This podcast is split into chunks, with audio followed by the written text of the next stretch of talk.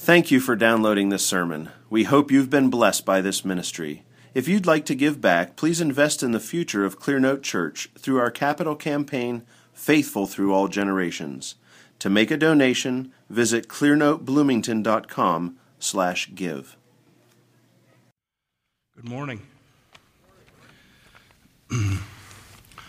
if you don't know me, my name is Max Carell one of the pastors here. The senior pastor, his name is Tim Bayly, is away this week and next. Uh, he and his wife are trying to get some relaxation. Um, so I suppose they will eventually if he stops calling me. no, he's only called me once. Uh, so pray for Tim and Mary Lee as they're away.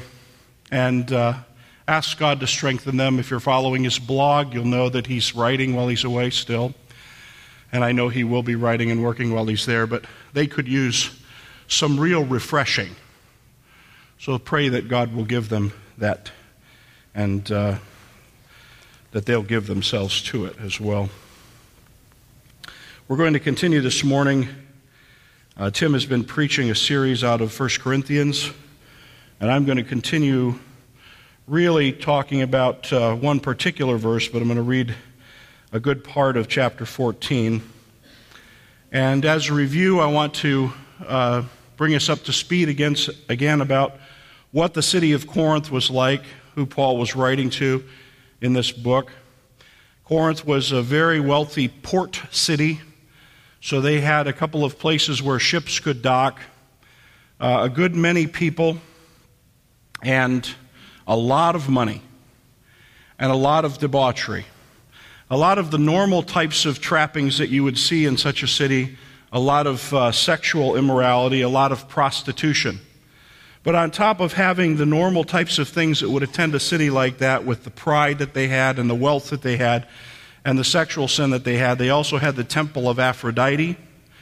And there were, at one point, more than a thousand dedicated prostitutes in that temple.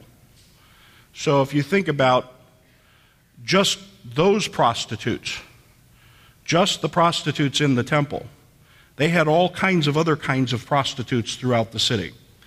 It was a city that was given over to much sexual sin and debauchery. There was a saying if you were a captain of a ship, um, uh, I'm not going to get this word for word, but it was something like um, you better be sure you can go you can afford to go to Corinth. Okay? Which meant that like for many people who travel to Las Vegas, when they come home, they don't have anything left. And so when they go to Corinth, they end up giving their, themselves to such sin that they have nothing left. And it was something of a joke, but it was something that was known. So it wasn't a good place. It was a place full of sin. And there were Christians in Corinth and as was true of the city, so was true of many of the Christians in the church there. They were wealthy, they were sexually compromised, they were proud, even to the point of being self promoting in their pride. And Paul, in the book of 1 Corinthians, addresses all of these various things as he approaches uh, the part where he talks about their misuse of the service, which is what we're going to talk about this morning.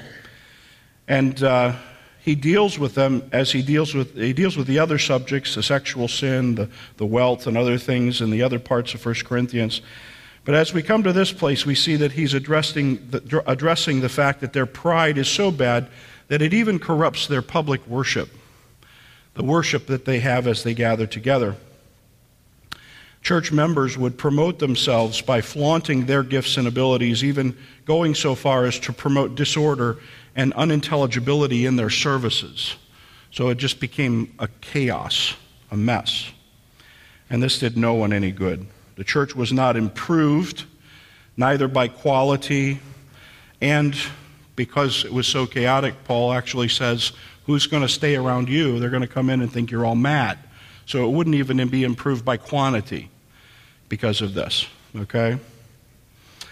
And so in this morning's reading, we have Paul addressing these things. You'll see the verse, and I'll talk about it later. It's out of this chapter that our church is named. And so I'll come back to that in a little bit. So let's begin reading 1 Corinthians 14, starting at verse 1. Pursue love, yet desire earnestly spiritual gifts, but especially that you may prophesy. For one who speaks in a tongue does not speak to men but to God. For no one understands, but in his spirit he speaks mysteries. But one who prophesies speaks to men for edification and exhortation and consolation. One who speaks in a tongue edifies himself, but one who prophesies edifies the church. Now I wish that you all spoke in tongues, but even more that you would prophesy. And greater is the one who prophesies than the one who speaks in tongues, unless he interprets, so that the church may receive edifying. But now, brethren, if I come to you speaking in tongues, what will I profit you unless I speak to you either by way of revelation, or of knowledge, or of prophecy, or of teaching?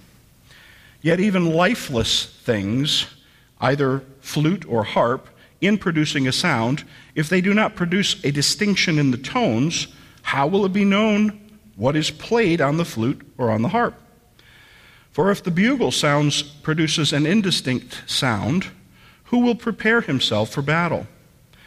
So also you, unless you utter by the tongue speech that is clear, how will it be known what is spoken? For you will be speaking into the air. There are perhaps a great many kinds of languages in the world, and no kind is without meaning. If then I do not know the meaning of the language, I will be to the one who speaks a barbarian, and the one who speaks will be a barbarian to me. So also you, since you are zealous of spiritual gifts, seek to abound for the edification of the church. Therefore, let one who speaks in a tongue pray that he may interpret. For if I pray in a tongue, my spirit prays, but my mind is unfruitful. What is the outcome then? I will pray with the spirit, and I will pray with the mind also. I will sing with the spirit, and I will sing with the mind also. Otherwise, if you bless in the spirit only, how will the one who fills the place of the ungifted say the Amen at your giving of thanks, since he does not know what you are saying? For you are giving thanks well enough, but the other person is not edified. I thank God I speak in tongues more than you all. However, in the church I desire to speak five words with my mind so that I may instruct others also, rather than 10,000 words in a tongue. Brethren, do not be children in your thinking, yet in evil be infants, but in your thinking be mature. In the law it is written, By men of strange tongues and by the lips of strangers I will speak to this people and even so they will not listen to me, says the Lord. So then, tongues are for a sign, not to those who believe, but to unbelievers. But prophecy is for a sign, not to unbelievers, but to those who believe. Therefore, if the whole church assembles together and all speak in tongues, and ungifted men or unbelievers enter, will they not say that you are mad?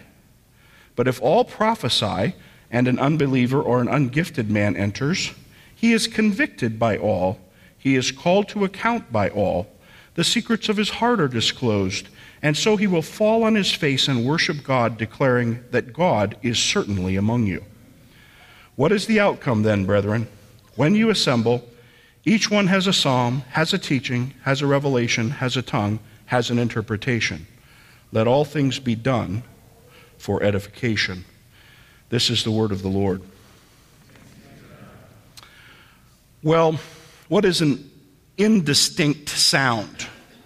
What is an indistinct sound? An indistinct sound is an unintelligible one. There are many kinds of sounds that you hear that are indistinct, and they don't convey any meaning. When, your when your chair scrapes across the floor, it's not trying to tell you anything. There isn't any meaning in it. Okay? It's just a squeaking noise. It's indistinct. The most you can know is the chair is being scraped across the floor. All right? An indistinct sound is an unintelligible one.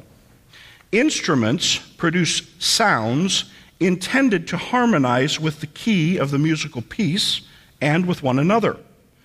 The notes and chords played are not to be dissonant, inharmonious, discordant, unmelodious, atonal, off key, cacophonous, painful or unpleasant. And so when the band plays, we want them to be distinct. We want to hear a distinct sound. Even lifeless things, all of these instruments are lifeless, even lifeless things can produce a distinct sound. A flute, the scripture says, a harp. They can harmonize, they can make melodies. A bugle, and in this case in the scripture, not used for harmonies necessarily, but in war, calling someone to battle, it still makes distinct tones and calls communicating assigned messages. It calls you to charge, it, it calls you to retreat, it calls you to lunch, it tells you, go to sleep now, right? But they know what these tones are communicating. They know what they're trying to say. Each one must produce a distinct sound. Unintelligibility is the result if they do not. It's true in music, and it's true in our communication with one another. So, in music again, um, Aaron was playing the piano for the offertory. And if Aaron plays the piano and misses a note on the song he's playing, I think he played part of O Sacred Head Now Wounded, is that right? If he's playing that and he misses a note, we'll say, oh, that was dissonant. That didn't belong. That wasn't a clear note. Okay? And so he'll play along, and let's say his whole left hand plays the wrong notes, but the right hand is still playing the melody and will say, ah, but I still recognize the song. Okay, okay, it hurts, but I'm still recognizing there's something there. But then finally, his left hand and his right hand both go spastic, and we just hear him pounding on the keys. Are we going to be able to recognize, O sacred head? No. We're not going to see it at all because it's going to be so distorted that the music is unintelligible. There'll be nothing left.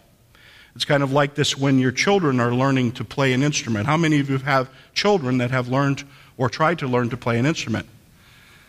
Wow, not very many. How many of you failed to learn to play the piano? See a lot of them now. But our children sit down and they want to play an instrument, and you want to hope that it's an instrument that's, that's real calm and doesn't have those real high squeaky sounds like the violin, right? And you really want to hope it's not the drums, right? But as our children play, we will often, you know, we'll be proud parents, but it's the most awful sound. Eventually, the real joy is when you actually can recognize the tune, right? And usually the child recognizes that they're playing it correctly way before you do because they're telling you it's good. Sounds have to be distinct. And if they distort too far, they're completely unintelligible. And that's true in our communication. What would an indistinct sound be in the communication of a scheduled gathering of our church?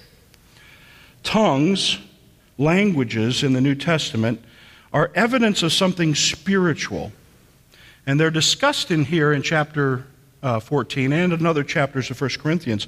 Also in the book of Acts, it talks about instances of miraculous language phenomenon in the early church. There are some things about these languages that we can be emphatic about, and other things that are more difficult to nail down. They seem to primarily be composed of bold prophetic content, the praises of God.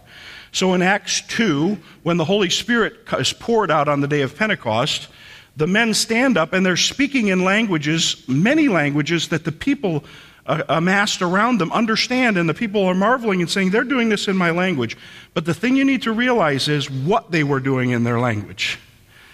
They weren't talking about uh, sports games, they weren't given an account of something they saw at the Colosseum. They were speaking the mighty deeds of God. And this, in fact, was the fulfillment that Peter talked about at the end of the sermon, when, when, or when the sermon, when he said, These guys aren't drunk. It's just the fulfillment of the prophecy of Joel. I will pour out my spirit on all men, and they will prophesy. And so these men were prophesying. Joel doesn't talk anything about, say anything about speaking in tongues, but he does talk about prophecy. So these tongues are composed of bold prophetic content. Uh, later on in Acts, 11, Acts 10, Cornelius receives the gift of tongues as Peter comes and preaches the gospel to him. The Gentile Cornelius receives the gift of tongues. And what is he doing? What is he saying as he's talking in the language that he's talking in? It says he's exalting God. He was exalting God in the language. Later in Acts 19, Paul goes and meets the Ephesian men. And he prays for them to receive the Holy Spirit, and they speak in tongues. What are they saying? They're prophesying. They're prophesying. They all seem to be aware of what they're saying as they praised God, and they all seem to be edified by the experience. And isn't it edifying to speak of the praises of God? We, res- we speak of his praises because we're responding to his intervention of our life and the reality of who he is toward us. And so it's impossible to speak of his praises in, in response to that reality and not enjoy the, the, the, the whole episode of praising him and worshiping him and exalting him. And this seems to be true also in 1 Corinthians. They're primarily exalting God. They're aware of what they're saying. They're edified by the experience. And also, Paul is saying one more thing they're able to stop and control when they do it. You don't have to do it. You could do it, you don't have to do it. You can, but you don't have to. If you do, then this should happen. Okay? And so, the languages are much the same between Acts and Corinthians. But one of the big differences between Acts and Corinthians is that the languages in Acts were uttered in the context of particular instances of evangelism. The day of Pentecost, when God just added thousands of people to the church. Cornelius, when God reached out to the Gentiles through Peter. And those men at Ephesus that Paul prayed for, and the establishment of that Ephesian body of believers. In Corinth, by contrast, the tongues that were being uttered were being uttered in the context of the church service where the people already believed for the most part and where the broader expectation was for edification. The broader expectation was for clear intelligibility and edification on the part of the people present. Not everybody knew the language that was spoken, a tongue, but everybody knew a language that was common to everyone, the language that they were speaking in in the place. And so this was a basic difference between the two. John Calvin writes about this, and he says that the problem with the Corinthians, was that they were bringing forth the gift improperly out of its right place, doing in the service with tongues what they, what, when they ought to be doing in the service with prophecy, primarily. Or tongues that were interpreted and therefore would bring edification to the service and to the people there. The problem was that the Corinthians were abusing the use of languages and creating a disordered, unproductive mess in the process. Now, I did a little checking into one of the words that we see used here in verse 16. Are you all familiar with what an idiom is? An idiom. Okay, an idiom is, is a phrase or a turn of words that we use that we might understand locally. We all might be in on it, or a whole large group of people might be in on the idiom. Okay? So, one very easy one would be it's raining cats and dogs. Have you ever heard anyone say it's raining cats and dogs? Have you ever said it's raining cats and dogs? Okay, that's an idiom. Because if you think about that phrase literally, it's nonsense. And if you're one of our Chinese speaking friends who are out in the trailer now having their uh, preaching time, and you said to them, I don't know, because I don't, I don't speak Chinese, I don't know if they have any idiom equivalent to it's raining cats and dogs, right? I'm just assuming that they don't. But if you said to one of the Chinese speaking students, it's raining cats and dogs, what are they going to do? They're going to say, that doesn't make sense. I guess I don't get this English very well. They're going to say, I'm going to get under the piano because I don't know how big the cats and dogs are. They're going to say, the weather systems in America are so strange, right? They're not going to understand the idiom because they're not going to be privy to it. We just understand it. When you tell it to your children, they're going to look at you and then you're going to say, well, you know, it's, it's meaning, you know, what in the world does it mean? Right? A lot of rain, big raindrops, uh, raindrops that are shaped like small animals. How did we come up with that? I don't know. Idiom comes from the word idios, meaning one's own. One's own. It belongs, right? It belongs. And it's used in our text in verse 16. And it's used, verse 16 said, Otherwise, if you bless in the Spirit only, that is, speaking in tongues, how will the one who fills the place of the ungifted say amen at your giving of thanks, since he does not know what you are saying? The word ungifted there is a form of idios, and it's idiots. Okay? Now, does that sounding familiar? Okay? AKA idiot. Idiot. A person untrained who only knows what he knows. He's not in on your tongue that you're speaking. He's an idiot to that tongue. We, we have, I have, we have an Argentinian friend, Claudio Molina, and uh, he and his wife Amy fellowship with us. He's in the pastor's college. And if Claudio stood up here this morning, he was up here playing the keyboard earlier. If you, if you don't know how to recognize that him, he, we have so many people that look Argentinian, Ninian in the church.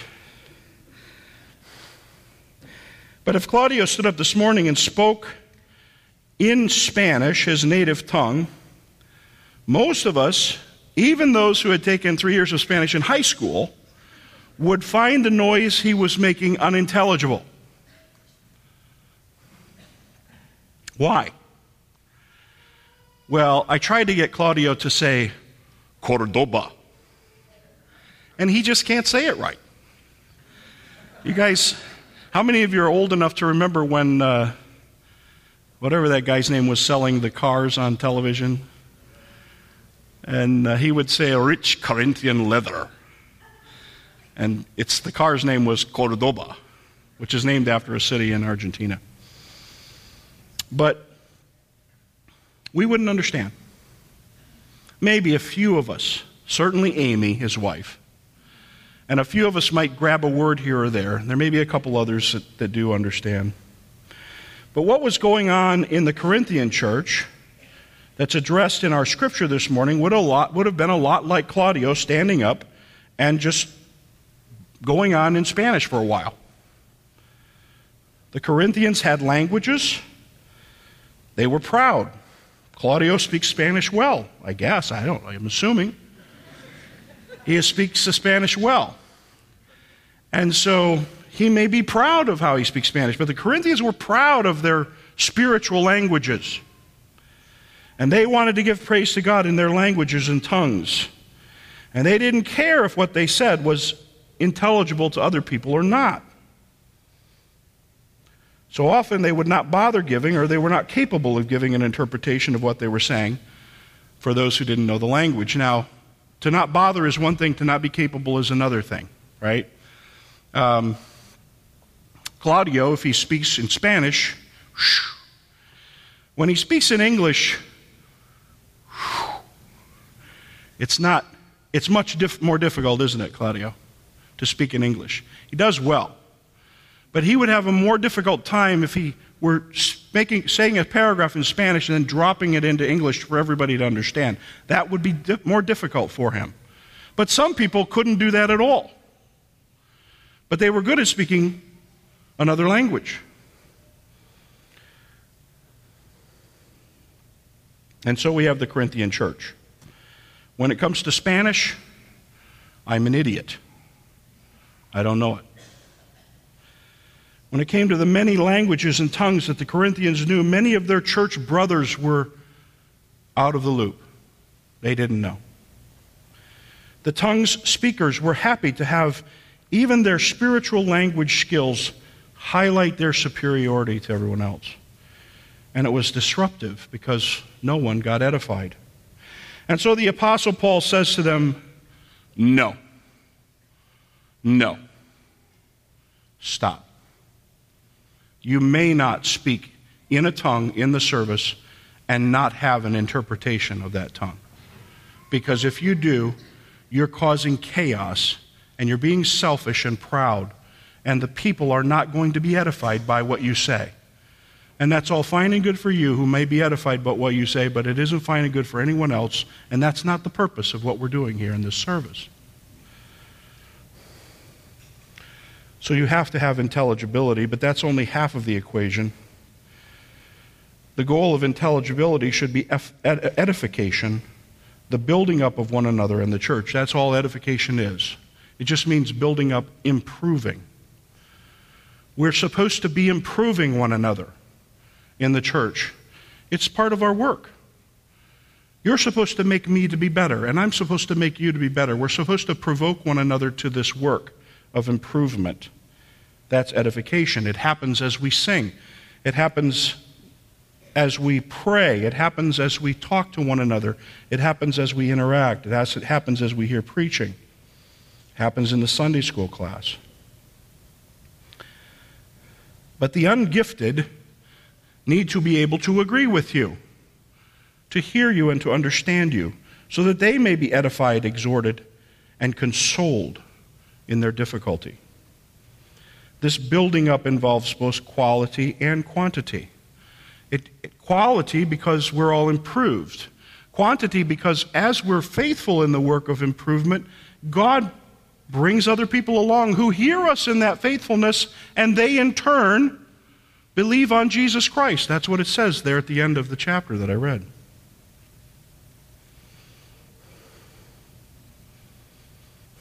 We can say many things that are intelligible but not edifying. And we can say many things that are both unintelligible and not edifying. And we do, often. But we are supposed to be both intelligible and edifying. And so that verse in chapter 14 that I read that says, For if the bugle produces an indistinct sound, who will prepare himself for battle?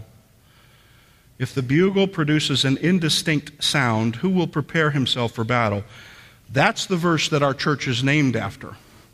Now, we didn't take it word for word, or we would be the distinct sound church, which is hard to say. But we took clear note, church. And that's the meaning and the reason why we took it. Because we wanted to be intelligible and edifying.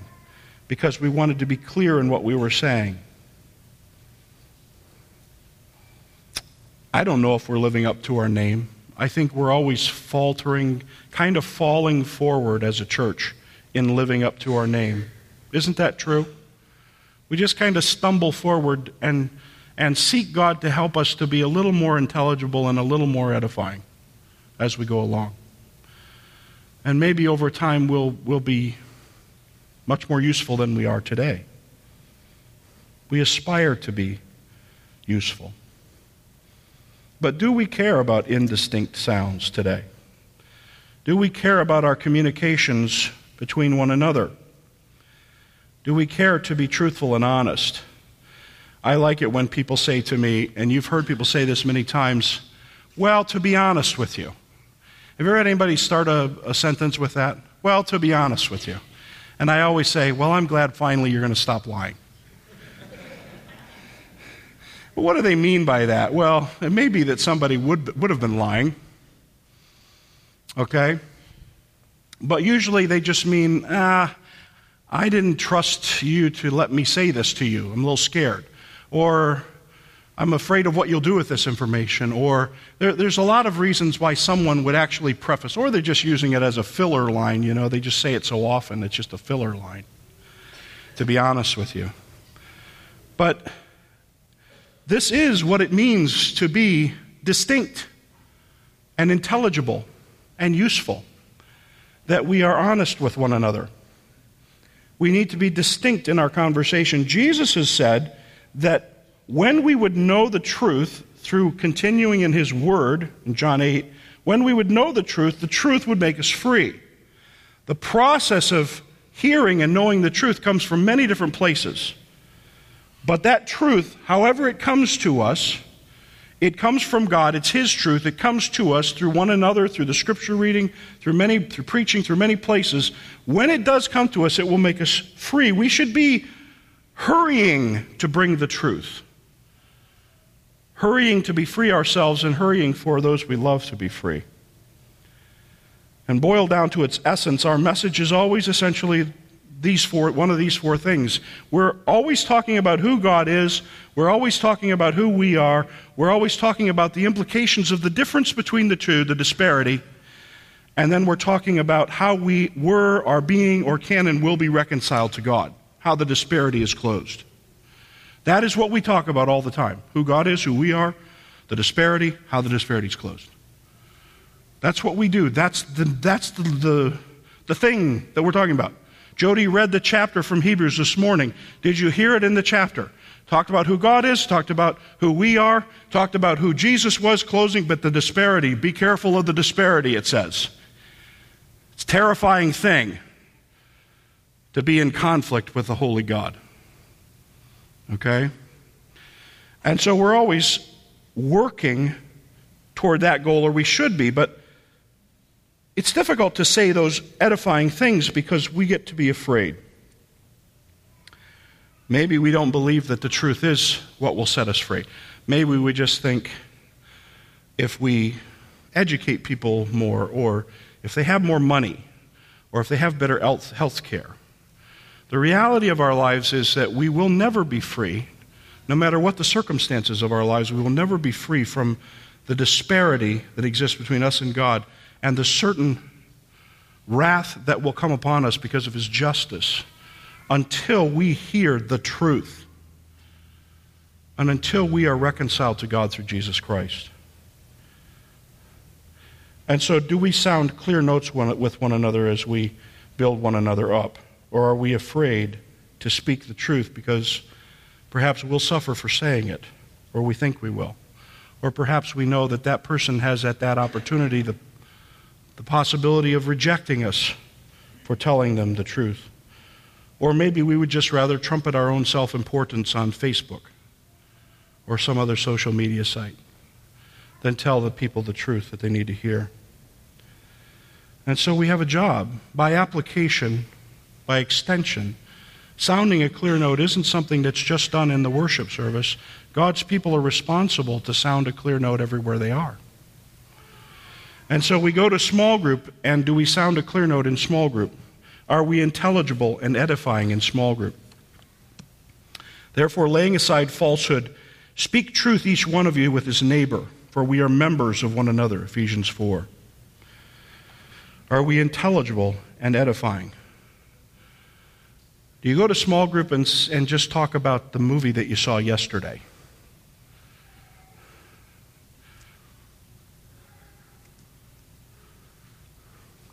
I can tell you an intelligible interpretation of a movie that I see, but it's not likely to be edifying,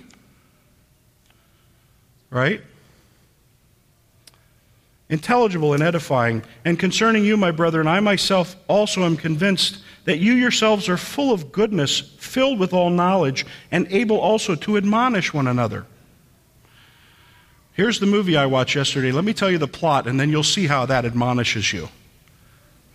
All right? Intelligible and edifying, Colossians 3. Let the word of Christ dwell richly within you, with all wisdom, teaching and admonishing one another with psalms and hymns and spiritual songs, singing with thankfulness in your hearts to God. 1 Thessalonians 5 Therefore, encourage one another and build one another up, just as you also are doing. Intelligible and edifying, Hebrews 10. And let us consider, and consider how to stimulate one another to love and good deeds. You think about it, stimulating someone to love and good deeds, and you think, well, okay, that's going to take a little preparation, isn't it? You go to small group today, and you're going to stimulate one another to love and good deeds. Well, now listen, I'm not telling you that every word that comes out of your mouth has to be you stimulating people to love and good deeds. You ought to be loving them in what you say. You are going to talk about the noodle salad. It's going to happen, right? Where's the salt? My kid took his first step today, right? It's going to happen. That's love, that's part of love. But to stimulate to love and good deeds, it, it, it, has some intentionality behind it. You actually have to think at small group how can I edify someone here with something intentional that I want to say that has to do with what God has said and what He's revealed? Or what, what God has said and what He's revealed, particularly as it applies to my brother or sister and what I see in their life that I think would be, I could be helpful with them in. Okay? It takes a little thought. You have to think about it.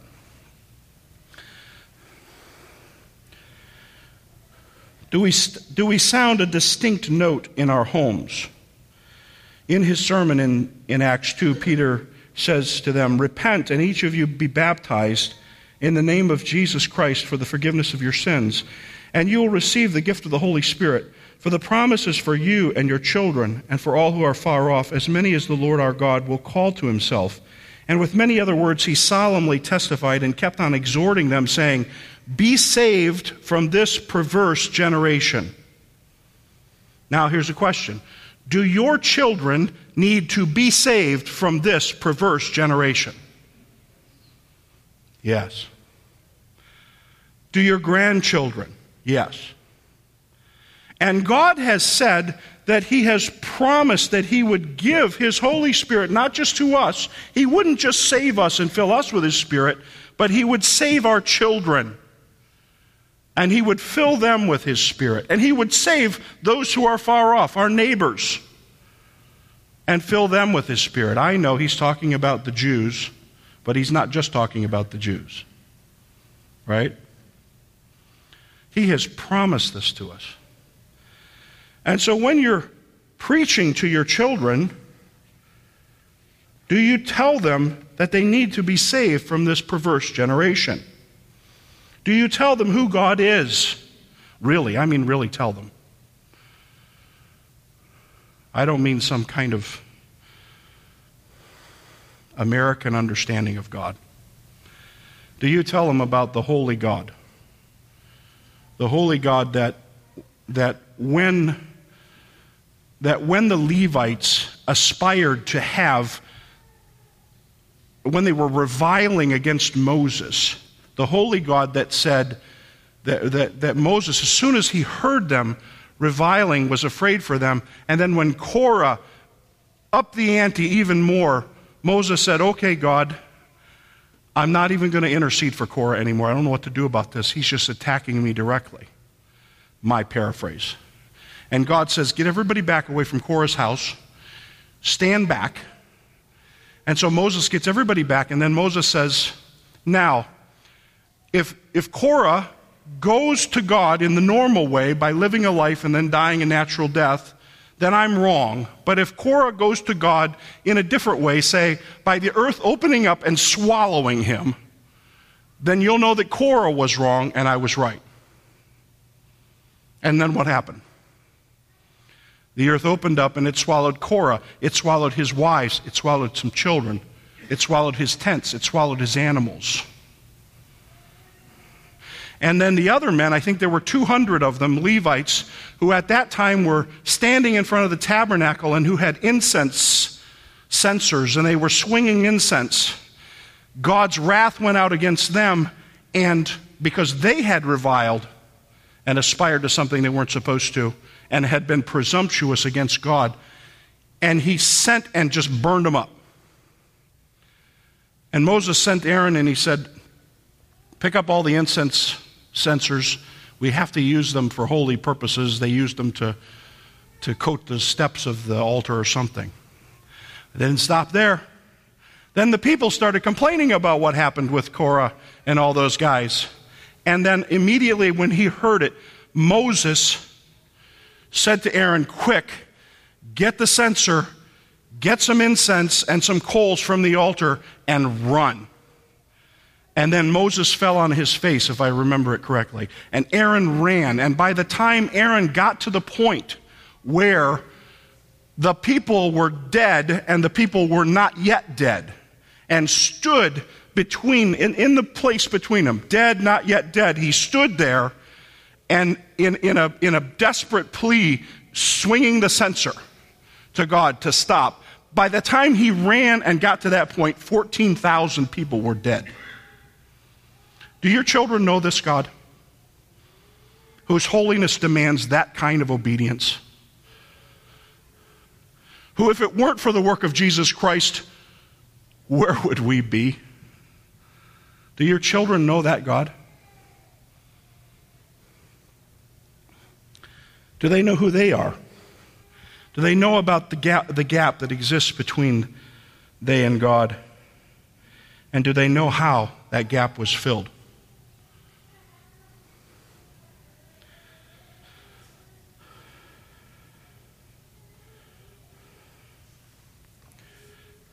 Intelligible and edifying. Clear. How about your relationships with those who are not yet reconciled to God, who you work with and who you are your family members and who are out around about you? Do you have the opportunity to testify of God to them? And do you sound a clear note? Do you sound a clear note? You guys know what I mean. I mean, I, am with you. I know who you are because I'm you. I know what it's like to talk to people and try to say something about Jesus Christ, and I know how I want to I want to put a nice spin on it somehow, and I want to make it a nice thing somehow. And boy, when you start talking about 14,000 people dying under the hand of God because of their disobedience, and it was just, it was just. He did not sin in killing those people. And that's the God you want to introduce them to. It becomes difficult to have the courage to do it. And yet, God is so big and powerful. Not only can, guess what? Not only can those people survive hearing the truth about Him, they can survive a lot more through His power and through His work. They can be saved from their sins through the work of Jesus Christ. You knew about all that, didn't you? You knew about Korah and the Levites and the plague, didn't you?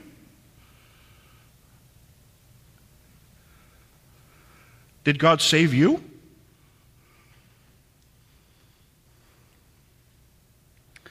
Intelligible and edifying. Well, that was the problem at Corinth. They weren't. They weren't in their service. And you have to wonder if they were anywhere else. And so we want to be in our service, but we want to be in our lives. We want to be clear in our lives of who we are. And so it's our privilege now to come to the Lord